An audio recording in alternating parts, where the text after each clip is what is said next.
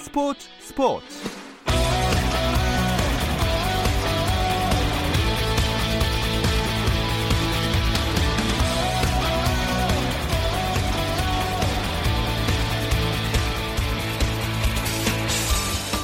스포츠가 있는 저녁 어떠신가요? 아나운서 김종현입니다. 오늘 하루 스포츠계를 돌아보는 스포츠 타임라인으로 김종현의 스포츠 스포츠 출발합니다.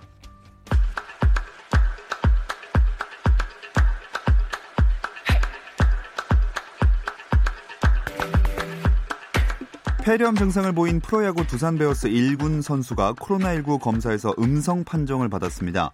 두산은 선수단의 자택 대기를 해제하고 4일인 모레부터 훈련을 재개하기로 했습니다. 두산의 한 선수는 지난달 31일 옆구리에 불편함을 느꼈고 컴퓨터 단층 촬영, 자기 공명 영상 촬영 결과 폐렴 소견을 받았습니다. 해당 선수는 선별진료소에서 코로나19 검사를 받았고 두산은 KBO 사무국이 전달한 코로나19 대응 매뉴얼에 따라 어제 훈련을 취소했습니다. 오는 6월 말 영국 런던에서 개막 예정이었던 윔블던 테니스 대회가 코로나19 확산으로 결국 취소됐습니다. 윔블던을 개최하는 올 잉글랜드 테니스 클럽은 긴급 이사회 개최 결과 올해 윔블던 대회를 열지 않기로 했다고 발표했는데요. 해당 대회는 내년 6월 28일부터 7월 11일에 열릴 예정으로 윔블던 테니스 대회가 연기된 것은 2차 세계대전 이후 처음입니다. 앞서 4대 메이저 대회 중 하나인 프랑스 오픈 테니스 대회는 개최 시기를 5월에서 9월로 연기했습니다. 미국 프로야구 텍사스 레인저스의 추신수가 힘든 환경에서 운동하는 마이너리그 선수들을 위해 대규모 금전 지원에 나서 화제를 모으고 있습니다. AP통신은 추신수가 소속팀인 텍사스 레인저스 산하 마이너리그 선수 191명 전원에게 1000달러, 약 123만 원의 생계 자금을 지원한다고 보도했습니다. 총액이 19만 1000달러, 약 2억 3,500만 원으로 적지 않은 돈인데요. 메이저리그 스프링 캠프가 중단되고 정규 시즌 개막도 연기되면서 자택에 머무는 추신수는 AP통신과의 인터뷰에서 자신도 7년 동안의 마이너리그 생활이 금전적으로 상당히 힘들었다고 밝히면서 지금 마이너리그 선수들은 당시보다 환경이 좋아졌지만 여전히 금전적으로 어려운 형편이라며 지원 배경을 전했습니다.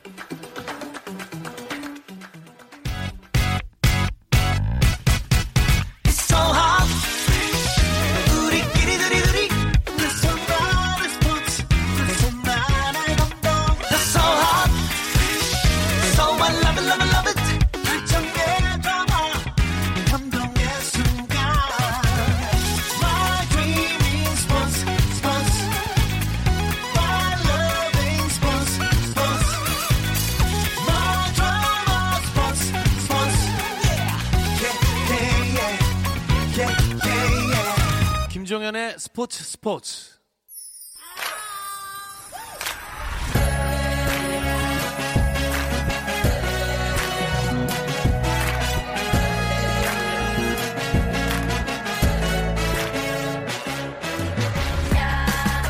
목요일에는 해외 축구 이야기 함께하고 있습니다. 라디오의 발롱도르를 꿈꾸는 이건 김정용의 랄롱도르 시작해 볼게요. 풋볼리스트 김정용 기자 나와 있습니다. 안녕하세요. 안녕하세요. 김정용입니다. 자, 김정용 기자는 이제 일주일마다 그래도 만나면서 좀 건강 상태를 체크할 수 있으니까 안심이 되는데 영국에 있는 이건 기자는 조금씩 걱정을 하면서 인사를 나누게 되는 것 같아요. 이건 기자 잘 계신가요? 네, 안녕하세요. 이건입니다. 저 아직까지 별일 없이 잘 지내고 있습니다. 음, 근데 영국 상황이 아까도 전해드렸지만 윈블던 테니스 대회가 취소가 되는 걸 보면서 더 심각해졌구나 이런 게 느껴지는 것 같아요. 네, 어, 그 아까 전에 말씀해 주셨다시피 그 윈블던 테니스 대회가 보통 이제 취소가 됐는데 이게 2차 대전 이후에 처음이고요. 이 대회가 6월 말에서 7월 사이에 경기를 합니다. 근데 이것마저도 그러니까 한 두 달 정도, 세 달 정도 이후의 일마저도 미리 취소를 시켰다는 것은 영국 내에서의 코로나19 상황이 그렇게 녹록하지 않다는 것을 의미하고 그때까지도 코로나19와 싸울 것 같다라는 지금 여기서도 현지에서도 다시 노말 그러니까 다시 이제 이제 제 예전 상태로 돌아올 때까지 한 3개월에서 4개월 정도 걸린다라고 얘기를 하거든요. 그만큼 긴 싸움이 될 것 같다는 것을 의미하고 있습니다. 네, 영국인들에게 축구와 테니스가 참 최고의 즐거움 또 자부심일 텐데 둘 다 이제 취소되고 연기된 상황이 현지에서 충격적이겠는데요. 네, 아무래도 영국에서는 이제 5월 달에 축구 프리미어리그 시즌이 이제 막바지로 가고요. 그러면서 그게 시즌이 끝난과 동시에 많은 영국인들이 휴가를 즐기기 시작합니다. 그러면서 테니스 윈블던을 보면서 그 휴가를 결정을 이루는 뭐 그런 이제 나름대로의 계획들을 가지고 있는데 지금 이 상황에서 축구도 안 하고 테니스까지 취소가 되면서 어 이 코로나19로 발생된 이 암흑의 터널이 계속되겠구나, 길겠구나 음. 싶으면서 상당히 좀 낙심하고 실망하는 그런 분위기입니다. 자, 김정용 기자, 이런 상황에서 잉글랜드 프리미어리그도 뭔가 중대한 결정을 내릴 것 같은 분위기가 좀 조성되고 있죠. 네, 잉글랜드 축구 대회를 관장하는 4개 기관이 오늘 한국 시간 2일 공동 발표한 게 있습니다. 이 4개 기관이라는 건 프리미어리그, 그리고 그 아래 하부리그를 관장하는 풋볼리그, 프로 선수협회, 감독협회 이렇게 4개 기관인데요. 이들은 일단 건강이 최우선이니까 코로나19의 위협에서 안전해지기 전까지는 리그를 재개하지 않는다는 그 원칙을 다시 합의를 했고요. 그리고 정확한 재개 일정, 또 리그 정지에 따른 선수 급여 감축 등의 여러 사안에 공동 대응하기 위해서 48시간 내에 좀 더 확정되어 있는 음. 추가 발표 발표를 하기로 결정했습니다. 어, 여기서 조기 종료 선언이 나올 가능성은 얼마나 될까요? 어, 지금 당장 종료 날짜를 정하겠다라고 이미 말을 하진 않았지만 어, 재개 날짜에 대한 가이드라인을 새로 정하는 선에서 그칠 수도 있고요. 음. 일설에는 5월 말에 무관중으로 얘기를 재개할 가능성도 제기되긴 합니다. 그러나 좀 중대한 결정이라는 걸 미리 48시간 전에 약간 예고편처럼 예고까지 했으니까 네. 시즌 중단 가능성이 좀 높아진 건 사실로 어. 보입니다. 이건 기자, 사실 시즌 재개가 현재로서는 많이 힘든 상황 아닙니까?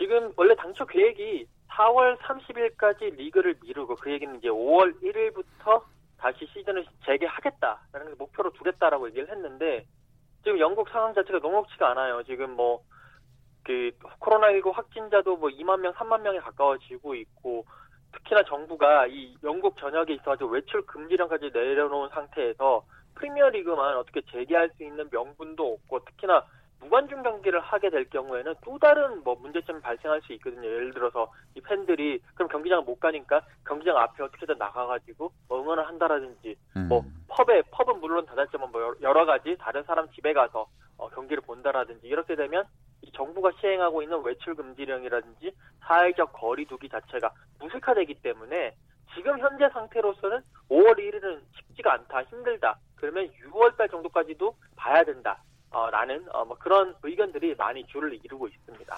네, 솔직히 얘기해서 뭐 건강만 생각한다면 당장 종료하는 게 맞겠지만 그래도 리그 재개를 끝까지 하려는 이유는 아마 구단들의 재정 문제 때문이다 이런 얘기도 있더라고요. 네, 결국에는 이 돈 문제가 가장 핵심인데요. 이 사실 각 팀들이 모든 예산을 배분하고 모든 예산을 쓰는 것 자체가 어, 오케이. 일본 시장 끝나고 이러이러한 돈들이 들어올 예정이기 때문에 충분히 이렇게 배분을 하면 된다. 라는 그런 계획 하에서 이제 모든 예산을 집행을 하고 하는데요. 지금 만약에 시즌이 취소가 되거나 무관중 경기를 하게 되면 뭐 중계권료라든지 입장권 수익이라든지 뭐 천다이징이라든지 뭐 시급료라든지 이런 수입들이 안 들어온 상황이 되기 때문에 어, 각 구단 그리고 또 리그 전체에 있어가지고 또 큰 타격이 아닐 수가 없습니다. 음, 만약 리그가 중단이 되면 이 중계권료 같은 경우에는 중개사의 돈을 전부 돌려줘야 되나요? 어, 전액은 아니고 이제 중단된 기간만큼의 음. 비율을 따져서 돌려주는 걸로 알려져 있는데요. 사실 프리미어리그가 중계권이 다른 리그에 비해서 훨씬 큽니다. 뭐 중계권 수익 대박 뭐 이런 기사를 해외토픽에서도 많이 다룰 정도로 큰 규모인데 자국 중계만이 아니고 전 세계 중계권이라서 그런 거거든요. 예. 시즌을 지금 중단할 경우 프리미어리그가 방송사들을 환불해 줘야 하는 돈이 7억 6,200만 파운드 한화로는 1조 1,700억 원이나 된다고 합니다. 아, 남은 경기가 많지 않은데도 엄청나네요. 이러면 그 흐름이 선수들 연봉 삭감으로 이어지겠죠? 네, 잉글랜드 말고 다른 빅리그는 이미 구단들이 개별적으로 임금 삭감 여부를 논의하거나 혹은 추진한 곳들이 많이 있죠. 축구를 아예 안 한다는 게 쉽게 말해서 공장이 돌아가지 않는 상황과 같은 거기 때문에 네. 다들 손해를 보고 있는 건데요. 스페인의 바르셀로나, 독일의 바이에른 뮌헨, 이탈리아의 유벤투스 이렇게 좀 빅클럽일수록 스타가 많고 인건비 비중이 높기 때문에 좀 선수들과 협상을 통해서 감축을 했습니다. 그 프리미어 리그가 그 48시간 후에 발표한다는 내용 중에서 그 어, 임금 삭감에 대한 가이드라인도 발표할 가능성이 어. 있다고 알려져 있고요. 그 중에서도 프리미어 리그 구단 본머스는 오늘 회장, 감독, 몇몇 코치 등 이제 선수들 외에 이제 임금 어, 임원진과 그 코칭 스태프가 자발적으로 임금을 좀 토해내기로 음. 했습니다. 네, 이건 기자, 각 리그뿐만이 아니라 현재 유럽 축구 연맹이 주관하는 모든 대회도 무기한 중단된 거죠? 네, 어, 뭐, 당초 원래 그 이번 여름에 하기로 했던 뭐 유로 2022 1년 연기가 됐고요. 또 이제 유에파가 어제 또 발표를 했는데 2020년 6월 달에 개최하려던 모든 국가대표팀 경기를 어, 추후 통보가 있을 때까지 무기한 연기한다라고 얘기를 했고 여기에는 뭐 유로 2020 플레이오프 또 유로 여자 유로 2021이 또 잉글랜드에서 하는데 그것도 연기하고 예선도 역시나 연기를 한다라고 했습니다. 여기 이밖뿐만이 아니라 그 유에파가 주관하는 중립 지역에서 하는 친선 경기들까지도 다 중단을 시킨다라고 하면서 일단 6월 달까지는 모든 뭐 축구 경기가 어, 없을 것이다라고 음. 이렇게 얘기를 했습니다. 그런데 이런 와중에서 유럽에서 리그가 열리는 곳이 있긴 있죠. 네, 어, 유럽에서 유일하게 축구를 강행 중인 나라가 바로 벨라루스입니다. 이 나라가 인구가 950만 명이니까 아주 작은 나라는 아닌데 축구 실력은 그거에 비해서는 유럽 최약체 수준으로 낮거든요. 그 아스널과 바르셀로나에서 뛰었던 흘렙 선수가 네. 벨라루스 역사상 최고 에이스라고 보시면 되는데 이 나라가 축구 리그가 진행 중이라서 세계 축구 선수 협회가 선수들의 안전을 보장할 수 없는데 뭐 하는 거냐 이렇게 비판하는 목소리를 내서 지금 좀 안 좋은 이유로 세계인의 시선 집중돼 있고요. 음. 그런데 이제 김준영이라는 한국 선수 한 명이 진출해 있다는 게 또 알려지면서 화제가 됐는데 예. 이 선수가 고작 한 달 전에 벨라루스 리그로 진출해서 막 자리를 잡는 중이라고 해요. 어. 20살 유망주인데 리그가 진행 중이니까 뭐 김준영 선수로서는 열심히 뛸 수밖에 없겠지만 벨라루스 선수들과 관중들 모두 좀 건강한 쪽으로 예. 좀 결정이 돼야 되겠죠. 자, 이제 우리나라 선수 얘기도 나와서 한번 손흥민 선수 이야기를 해보겠습니다. 이건 기자, 지금 손흥민 선수 한국에 와 있죠? 네, 어, 지난달 28일에 손흥민 선수가 급거 귀국을 했습니다. 일단 지금 현 상태로는 모든 그 우리나라에서는 외국에서 들어온 사람들은 2주간 자가격리를 하게 돼 있기 때문에 손흥민 선수도 이제 자택에서 2주간 자가격리를 하고 있고요. 뭐 토트넘은 개인적 사정에 의해서 귀국을 했다라고 얘기를 했고 지금 손흥민 선수 최근에 집에서 이제 혼자 트레이닝하는 영상을 SNS에 공개를 해서 화제가 되기도 했습니다. 음, 근데 그 그저 코로나19 때문인 줄만 알았는데 다른 이유가 또 있는 것 같더라고요. 네, 훈련소에 입소한다는 얘기가 있습니다. 이번 입국 사유를 토트넘 구단에서는 개인적 사유라고만 밝히고 구체적인 얘기를 안 했는데 최근 보도에 따르면 군사 훈련을 위한 입국이라고 하고요. 사실 유럽 리그가 최소한 두 달 이상은 정지된 상황이기 때문에 손흥민 선수는 군사 훈련을 받아야 되는데 이게 짬이 좀 많이 필요하거든요. 네. 사실 지금 입소하는 게 합리적인 선택일 수도 있긴 합니다. 다만 프리미어리그가 완전 정지, 뭐 무산 추후 일정을 이제 없애는 게 결정된 건 아니기 때문에 만약에 비교적 생각보다 일찍 좀 무관중 같은 형태로 재개가 된다면 음. 입소 추진을 멈추고 영국으로 돌아가야 될 가능성도 있겠죠.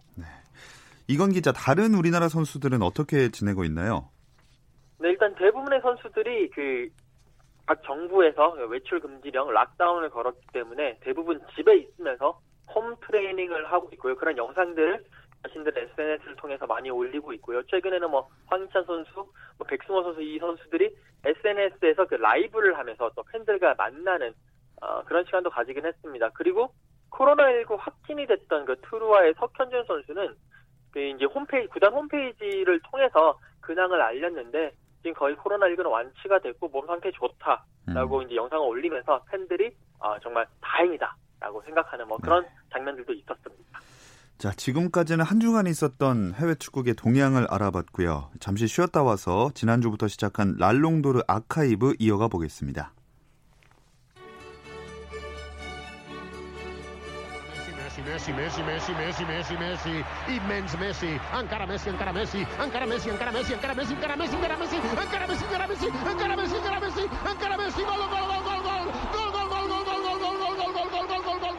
현장의 소리, 레전드들의 이야기. 스포츠 스포츠에서 모두 다 만나보세요. 김종현의 스포츠 스포츠. 해외 축구 이야기를 나누는 라디오의 발롱도르 이건 김정용의 랄롱도르 함께하고 계시고요. 한국 축구사에 저장된 유럽 축구 이야기들을 꺼내보는 랄롱도르 아카이브 이어가 보겠습니다. 지난주에는 한국인 유럽파 계보를 한번 짚어봤어요. 어, 그 이건 기자가 마지막에 그 뭐 누구였죠? 누구를 외치고 끝났었던 것 아, 같은데. 류현진, 손흥민 중에서 손흥민 이라고 아. 단말마를 외치고 네. 그대로 네. 그대로 종료가 됐었습니다. 참 많은 선수들이 유럽 리그를 뭐 손흥민 선수뿐만 아니라 거쳐갔는데 근데 챔피언스 리그 무대를 밟은 선수는 생각보다 많지 않은 것 같아요. 네, 어, 본선 기준으로 하겠습니다. 그러면 총 11명입니다.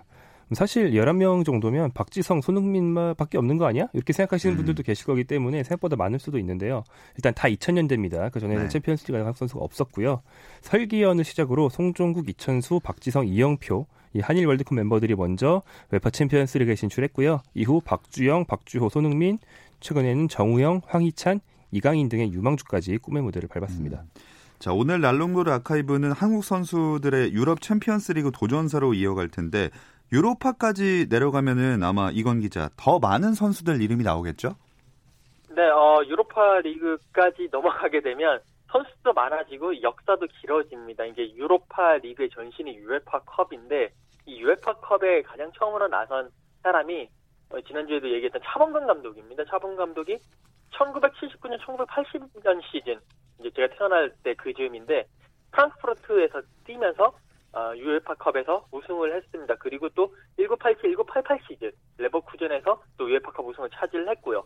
차범근 감독에 이어서 허정무 감독도 PSV 아인토벤 소속으로 3시즌 동안 유에파컵에 출전했습니다. 그리고 난 이후에는 어, 조금씩 뭐 조금 안 나오다가 이제 2002년 월드컵 이후로 뭐 설기현, 현영민 선수 등이 다시 유에파컵에 뛰었고 서정원 전 감독도 이제 오스트리아 리츠 소속으로 유에파컵에 뛴 적이 있습니다. 지금 뭐 기록으로 살펴보면 어 유에파컵 유로파리가 본선에 출전한 선수는요 총 20명이고요. 10경기 이상 출전한 선수는 총 6명이고요. 역대 최연소 출전은 역시 이강인 선수고요. 음. 역대 최고령 선수는 서정원 선수인데 서정원 그 감독은 만 36세 나이에 이 유에파컵 어. 데뷔전을 치러서 또 화제가 되기도 했습니다. 자, 이렇게 전신까지 다 넓혀보면 참 많은 선수들이 있지만 당연히 가장 먼저 챔피언스 리그 했을 때 떠오르는 선수는 박지성, 손흥민 선수가 될 거예요. 어, 네, 당연하죠. 특히 뭐 역사적, 역사적으로 보면 박지성 선수가 제일 오랜 기간 동안 뛰었고요. 또 손흥민 선수가 최근에는 한국 선수 중에서 당, 단연 가장 좋은 활약을 보여줬습니다. 박지성 선수가 그 전까지 챔피언스리그 한국인 통산 최다 득점자였는데 예. 그게 4골이었거든요. 어, 경력을 통틀어서 4골. 네. 손흥민 선수는 지난 시즌 4골, 이번 시즌 다 안 했는데 5골. 어, 한 시즌에만 박지성 선수의 통산을 넘었어요. 그래서 확실히 공격력 면에서는 좋은 것 같네요. 네, 그렇죠. 통산 득점이 17골이 됐거든요. 그러니까 챔피언스 리그에서 한 팀의 어떤 조연으로서 최고의 무대까지 가본 선수는 최초가 박지성, 예. 그리고 한 팀의 주인공으로서 결승까지 가본 최초의 선수는 손흥민 이렇게 보시면 되겠죠. 음. 그리고 아까 이건 기자가 이강인 선수 말씀하셨는데 당시에 현장 취재하셨었나요? 아, 그때 현장 취재를 추진했습니다만 첼시에서 어, 영국 국적과 스페인 국적 기자들만 받아주기도 힘들다, 버겁다라는 얘기를 하면서 예. 한국 국적 기자는 올 수 없다라고 말을 하는 바람에 가지는 못했습니다. 그 경기가 이제 첼시와 그 발렌시아의 경기였는데 그때 이강인 선수가 후반 45분에 교체로 투입돼서 추가 시간 포함해서 5분 정도 뛰었거든요. 음. 이제 그 당시 이강인 선수 나이가 만 18세 6개월로서 가장 어, 최연소 출전을 했고요. 어, 발렌시아가 1대 0으로 승리를 하면서 어, 정말 제가 가지 못한 게 한이 된 그런 음. 경기였습니다. 자, 그럼 그 한을 풀어줄 만한 이야기를 한번 들어보겠습니다. 박지성 선수와 손흥민 선수를 가장 먼저 떠올리게 된다고 말씀을 드렸는데 어떤 경기나 어떤 득점이 이건 기자는 가장 좀 호쾌하고 기억에 남으셨나요? 어, 저는 뭐 손흥민 선수 얘기를 하려고 했는데 그것보다도 더 제 머릿속에 남는 거는 박지성 선수 이야기입니다. 그 2004년, 2005년 시즌 그 박지성 선수가 PSV 에인토벤에서 뛰던 시절에 AC 밀란과 4강 2차전을 펼쳤었는데요. 그때 이제 1차전에서 0대 2로 지고 온 다음에 2차전을 홈에서 하는데 박지성 선수가 선제골을 넣었습니다. 그리고 또 또 같이 뛰었던 이영표 선수가 멋진 크로스에 의해 가지고 또 코쿠 선수가 헤딩 추가골을 넣었던 기억이 있었는데 그 경기가 그 당시에 에인토벤이 3대 1로 승리를 했거든요. 다만 3대 3 1, 2차전 합계 3대 3이 되면서 원정 다득점 우선 원칙에 의해 가지고 아쉽게 결승 진출에 실패하긴 했지만 그때 박지성 선수 그리고 이영표 선수의 그 모습은 제 마음속에 정말 영웅으로서 남기에 충분했던 음. 그런 장면이었습니다. 네, 아우 그 당시 영상을 돌려보면은 아마 많은 분들이 또 그 전율이 돋지 않을까 생각을 해봅니다. 김정용 기자는 어떤가요? 저 방금 얘기한 요 경기 준비했기 때문에 지금 부랴부랴 두뇌를 풀가동해서 다른 걸 생각해 봤는데 예. 저도 박지성 선수긴 해요. 왜냐면 박지성 선수가 맨유에서 9시즌 있었는데 내내 챔피언스리그 본선을 개근하면서 사실은 한국에서는 수요일 새벽 5시에 축구를 본다라는 문화 자체가 박지성 때문에 생겼잖아요. 그렇죠. 네.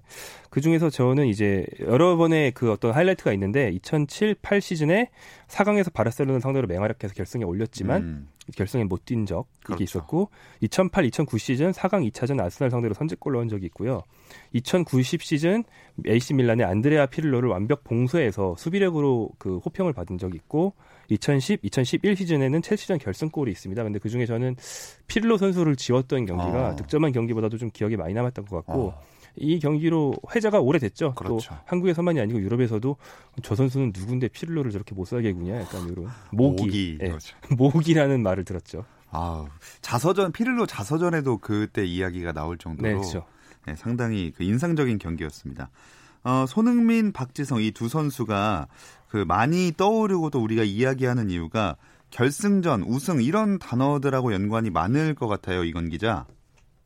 네, 어, 손흥민 선수, 박지성 선수 어, 두 선수는 정말 우리나라 선수로서는 유이하게 챔피언스리그 결승 무대를 뛰어본 선수입니다. 박지성 선수는 뭐 2007, 2008 시즌 결승전은 뭐 못 뛰었지만 2010, 2011 시즌 그 웸블리에서 열렸던 바르셀로나의 결승전에서 선발 출전을 했고요. 뭐 손흥민 선수는 많이 아시다시피 어, 2018, 2019 시즌 마드리드에서 열렸던 리버풀과의 결승전에서 또 서- 풀타임을 출전을 하면서 정말 두 선수가 유이하게 챔피언스리그 결승을 뛰었고 저도 이제 그 두 경기를 다 현장 취재를 했었는데 정말 뿌듯하면서도 두 음. 경기 모두 다 박지성 선수도 그렇고 손흥민 선수도 다 패배했기 때문에 아쉬움도 너무나 많이 남았던 어, 그런 기억이 있습니다.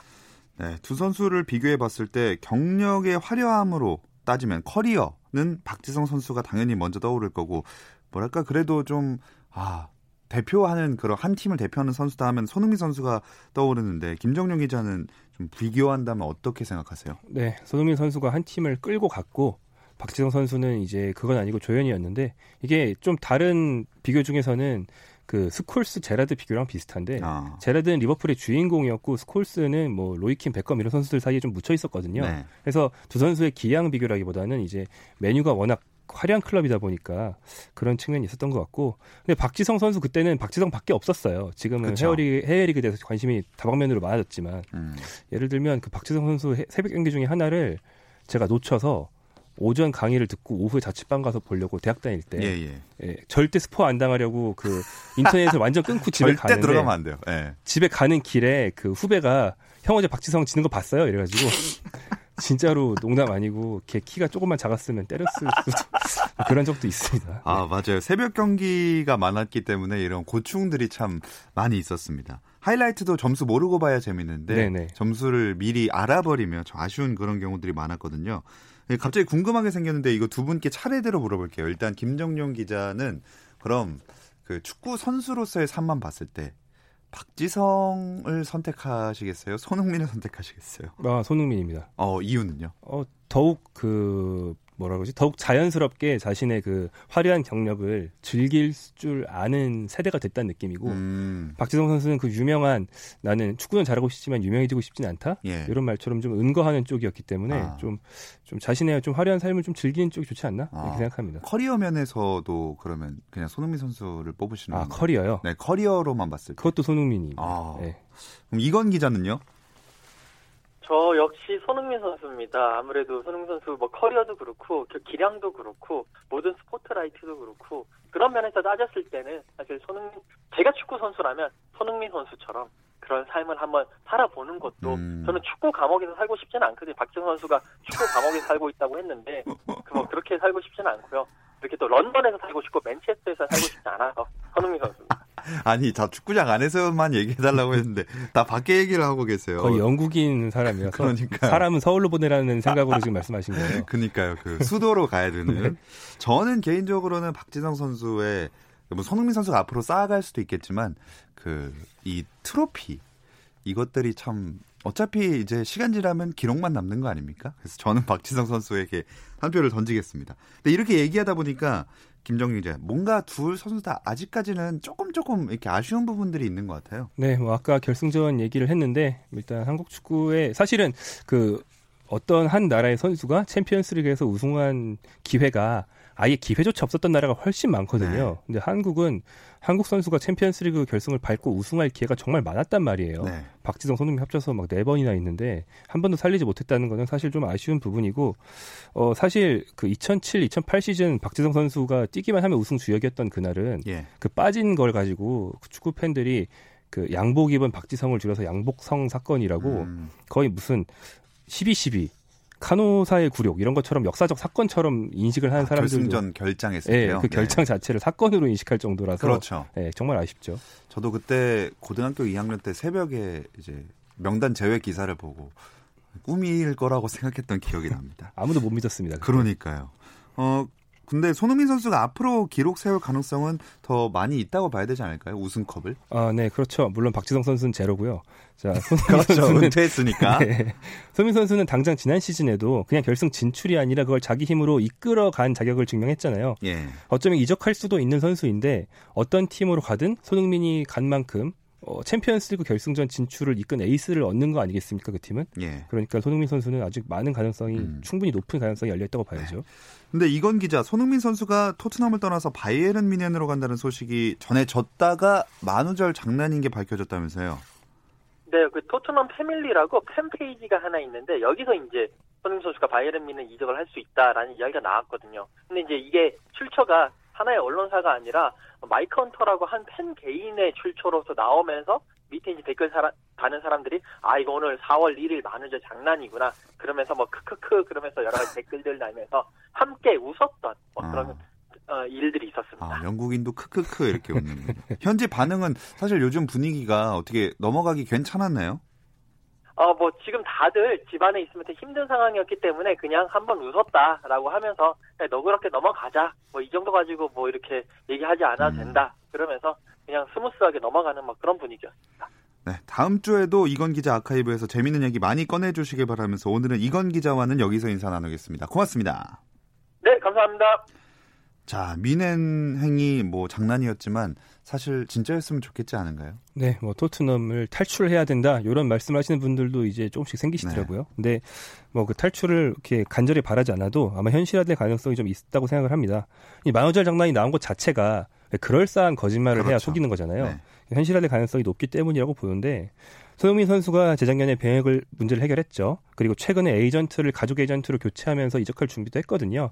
그리고 토트넘이 사실 연봉 구조를 볼 때 케인이랑 손흥민 중에 한 명만 잡을 수 있을 겁니다. 그래서 음, 이적할 가능성이 점점 높아지고 있다고 보시면 될 겁니다. 네, 김정용 기자와도 여기서 인사 나누겠습니다. 고맙습니다. 고맙습니다.